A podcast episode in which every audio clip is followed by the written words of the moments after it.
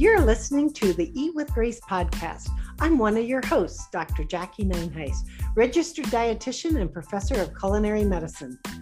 And I am your co host, Brooke Fredrickson, registered dietitian and certified diabetes care and education specialist. And we are here to challenge a culture around food and nutrition from a biblical perspective. It's good to have you here with us today. We've been talking about uh, different kinds of uh, traditional medicine and functional medicine, integrative medicine, and complementary theory th- therapies. And today we're going to take just one of those, like functional foods, and we're going to look at it and and see what this these um, what this functional food look like.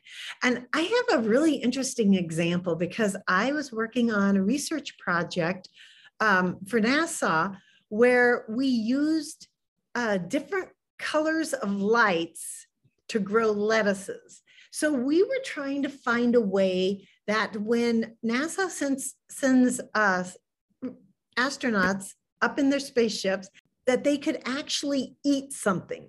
And the only way they're going to have actual food is if they're going to be able to grow it because there's not a lot of space. So we chose lettuces because um, that would be one real food that they could taste. And we wanted to make these lettuces just as nutrient dense as we possibly could. And what we found is, of course, they have to have grow lights uh, when they're in the space shuttle because there's would be no other way for them to uh, build chlorophyll. But we found that depending upon what color of lights we used, it would change the lettuces from being a green leaf lettuce that maybe it would then have some red leaves on it, or it would get even a deeper, deeper color. And whenever the colors of the leaves changed, we found the antioxidants in the lettuces changed too. So here we are. We're in, um, we have the astronauts in the spaceship, and we found a way to increase the antioxidants in the lettuces by changing the amount of light that the lettuce was getting that was a, just a really exciting project. I, in the real world, um, I don't know how much how important that is because we can get antioxidants from so many different fruits and vegetables and hopefully we're having a variety of those but that's just one idea of what a functional food is and how it could be applied in a real world situation okay so functional food I would say I like that term is confusing to me. So I actually had to look up the definition of what functional food is. And it just means a food that promotes health. well, isn't that like, you know, almost all of our foods? I guess any food that contains nutrients and that's going to provide something for a body would be considered functional, right? So that's pretty much all food. Am I mistaken? You know, that's a really interesting point. But in our marketing, they try to make you feel like a functional food is something with superpowers. Oh, got it. Okay. That so, so that's that's okay. Both both definition. Your definition is correct, but I never okay. thought of it quite that way because marketing okay. really tries to make you think right. that this is a superfood and it has this unusual, amazing okay. healing power. Okay. So on the flip side, you know, I mean, that's functional food. Now, functional nutrition um, is kind of like a whole, uh, a broad area itself. And I would say, you know, expanding on our last podcast with the, you know, when we were talking about functional medicine, functional nutrition is part of that. And I would say that's one of the um, I think one of the draws for people to go that way is because they do focus heavily on nutrition. I would say one of the downfalls of it is that they on they often make food the problem.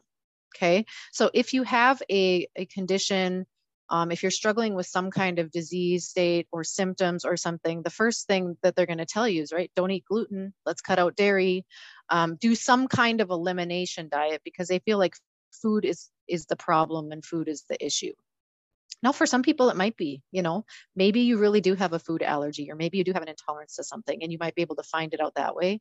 Um, but i do see a lot of negative things come out of that too because a lot of times those diets are so restrictive that people do end up you know with um, really rapid weight loss or uh, being you know almost creating a disordered eating patterns around food because they're scared to eat food because they think that it might make them sick. Uh, i've seen this happen in kids where um, kids are losing weight and and their growth is stunted a little bit because of the the rigidity of the diets. And so you know there that's that's i think one of my one of my um, I wouldn't say like hard stop, but it's one of my red flags when it comes to to the functional nutrition aspect of things and how how functional medicine uh, treats things that way when it comes from a food perspective. Because I just I don't I don't like demonizing food. So go ahead. Functional food is uh, something that I think a lot of manufacturers have kind of made up this word because your definition of functional foods is anything that uh, promotes health, which would be like all the different foods we eat. But I think it's a, a term that's made up by manufacturers because they want to sell their product and they want people to think that that their food in some way is better than the food on the shelf right next to it. So um, they've used the term in so many different ways, and it has become even more confusing because there's so many definitions. And then I think you find the media picks up on a word and they use it in so many different ways that pretty soon it could mean just a, it's a benign term. Right. Yeah, no, I agree with that. I think we've talked about that how terminology changes and means different things to different people. So it's hard to know what exactly um, is meant by some of those confusing terms or labels. Okay, so I just um, looked up online to figure out exactly what um, some of the different um, online sources say. And here it gives a, a familiar example of a functional food, and they say is oatmeal because it contributes soluble fiber that can help lower cholesterol levels. And so it says the Food and Drug Administration regulates the claims that manufacturers can make about functional foods and their nutrient content and their effects on disease, health, or body function. It's crazy because in the next paragraph it says if you want to try functional foods, choose wisely. So, okay, I would think it's wise to choose oatmeal and mm-hmm. maybe another kind of functional food would be so manufactured that um, it has, I don't know. I, I don't know. Isn't that confusing to be in the exact same yep. uh, article? Yeah, that's really confusing. So that's why I don't use that term. don't use that term. So, okay, that's a good point. I'm going to take you up on that. I am going to quit using that that word and i'm not going to feel um, feel like someone is uh, more knowledgeable than me just because they understand functional foods because i'm going to say okay that doesn't even make sense you know yeah. there's not even a real meaning yep. for it it's um it's just all foods so what do yep. you think about university programs and they um have entire programs of study in functional foods. Isn't that the craziest?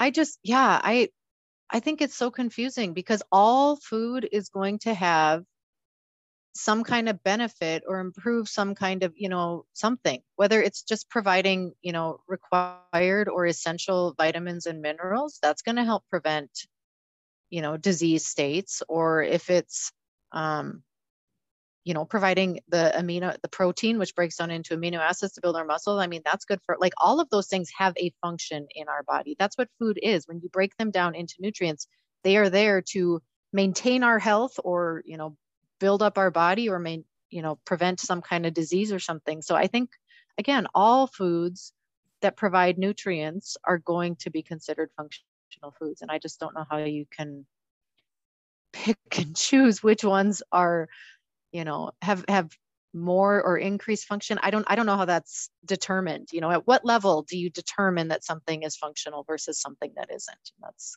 you know it's interesting this word functional foods.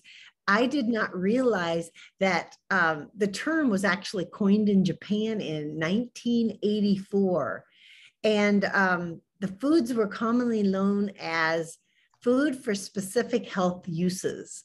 So it would be like um, taking a certain food and saying, if you eat this, it's going to heal diabetes. Or if you eat this certain food, this is going to heal um, all your cardiovascular issues. Or this certain food is going to heal arthritis. Now, I think in the realm of arthritis, you see so many claims like this, primarily because we haven't found a really good answer to arthritis.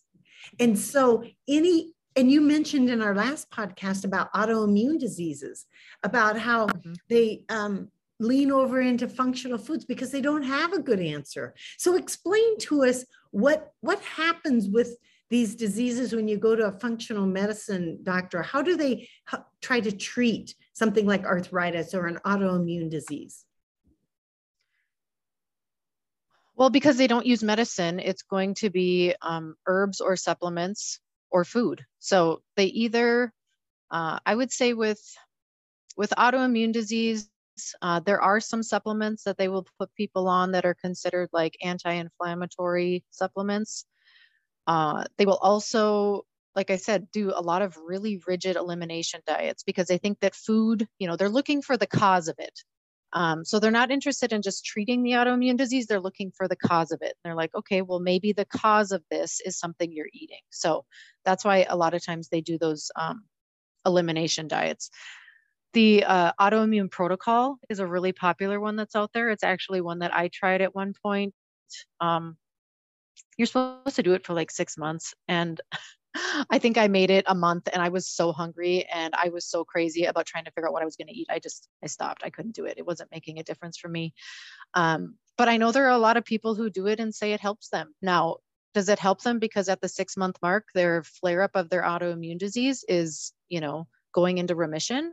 Or was it really the food and it really helped? I don't know and i think that's where that's where the struggle is for people because we don't have a lot of evidence saying that if you do this or eat this way your autoimmune disease is going to go away or improve. Like we just don't.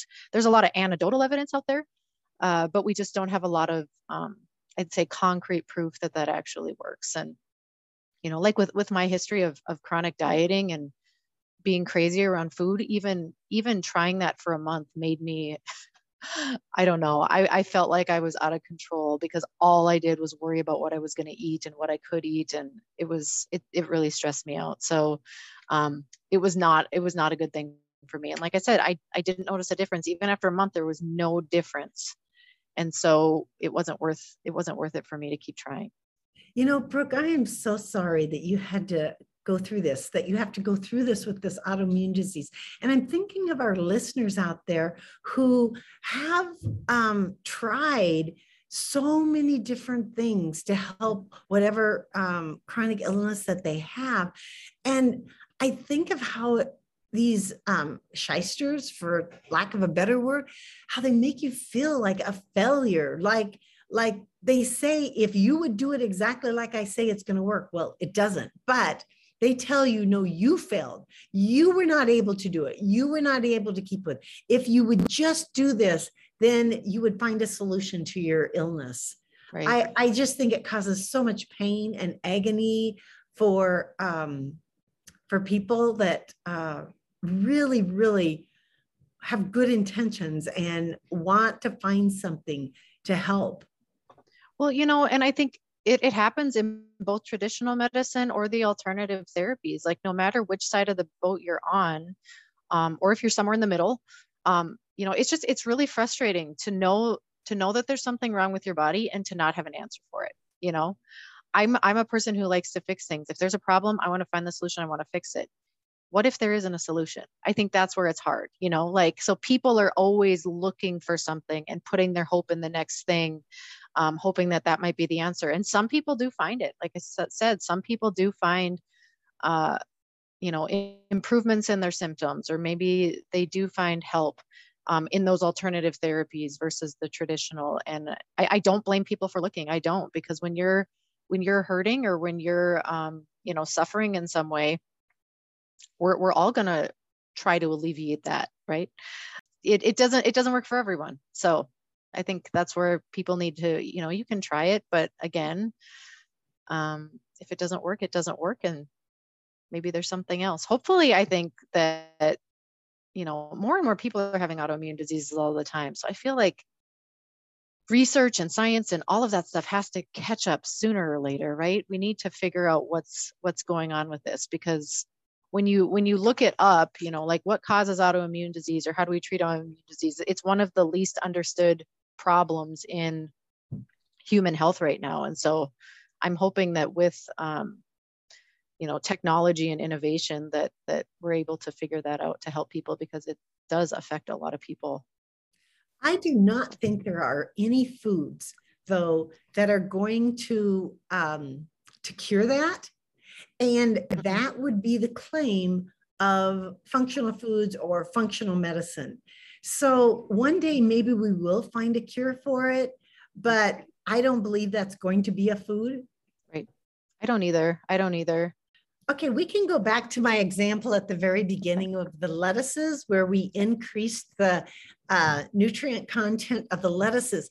And I think this is a really interesting thing. I don't buy organic foods. I and I think some people consider um, organic foods maybe a functional food versus uh, non-organic. Hmm. But I actually feel like sometimes the non-organic that I have planted in my garden that get amazing sunlight and um, get amazing care from me have better nutrient composition than some of those foods that someone claims as a functional food, like an inorganic tomato versus my conventionally grown tomato. Um, you know, sometimes when we're talking about uh, advertising and media, when they put a label on it as functional, it really doesn't even have a better health component. I'm thinking of hydroponically grown tomatoes. I think they can be really healthy and very nutritious. I don't really think that they're going to be more nutritious than my tomato that gets um, nutrients from the soil and they get sun from the tomato. So I have nothing against hydroponics. I have nothing against these different ways these tomatoes are grown, but I know how I grow my tomato and it's not going to have a label like hydroponic. It's not going to have a label like um, organic. It's not going to have a label even that a claim of some health benefit, but it is an amazing tomato. It tastes amazing. I always think fruits and vegetables that taste really good, they have grown just a little bit slower, absorbed more of the sunlight to change uh, and develop nutrients in it. So I think flavorful fruits and vegetables have more nutrients than those that aren't. It has nothing to do with one being more of a functional food than the other. Right. Well, and then, you know, getting into the whole, um, you know, biotech side of of agriculture and growing food and GMOs and all of that kind of stuff. Like, I don't know what I mean. We we haven't really talked about that, and maybe this isn't a place. But I, you know, the the functional nutrition world or the naturopathic world thinks that GMOs are horrible for us. Um, that bioengineering is horrible for, um, you know, it, as far as our food goes, or selective breeding. I'm not sure what terms you would use. Uh, but the technology around food and agriculture, you know, they say we need to stay away from that, and that's causing disease. I don't know if we have any evidence that it does that. I haven't seen anything people have been eating them for what the past maybe 40 years or so you know is is there a correlation of increased disease with it i'm not sure i think okay you know the interesting thing to me that goes along with this is that let's say we have a person who's in their 90s or 100 and we interview them and we ask them okay what helped you live to be 100 um, i had a comment once from uh, the family member, they said, Oh, just think how natural they eat. Just think. And they were actually a mm-hmm. farmer. A person who's 100 years old, that means they went through a time period when in agriculture, they had the worst amount of pesticides, the worst kinds of chemicals on the food. They uh, probably had the least protection against all of those. So we can't say their food was so natural back in whenever um, pesticides first started being used. They were used in in higher quantities than would ever be allowed today. Well, and they lived through all the different fads of like the low fat era and the um, hydrogenated margarine era and all of these other things. And so, right, there's there's so many variables in it. Um, but yeah, I like I equate, you know, the the GMO or the the changing in the technology of our food supply like, kind of the same as traditional medicine. Like we wouldn't have these surgeries and these treatments for cancer and these other therapies um, or or medicines if if we didn't have technology and if we didn't have um, you know people innovating and coming up with these things. And so i think there's there's good in that.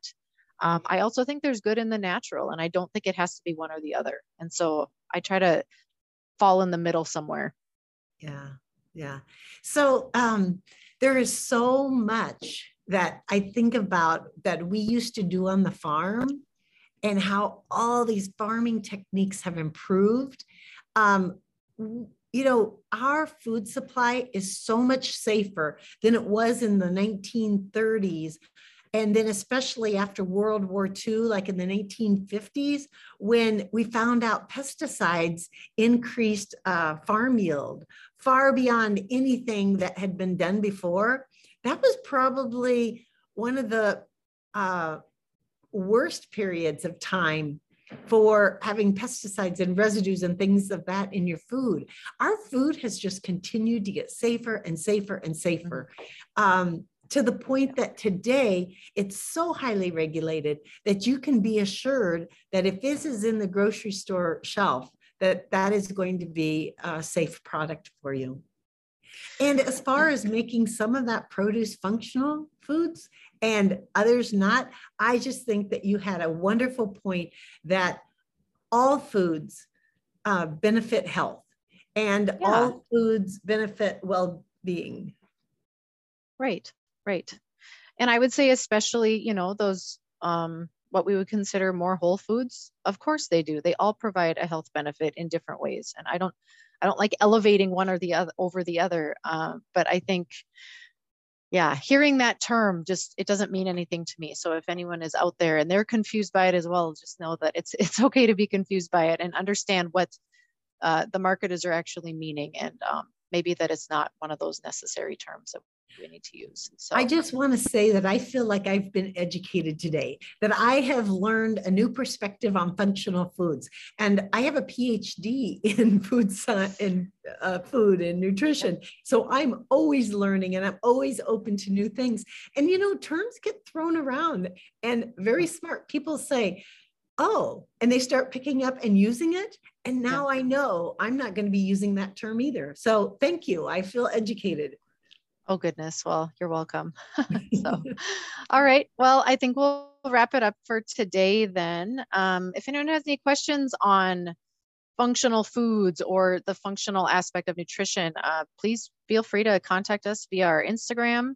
Otherwise, we will uh, see you with our new episode next week.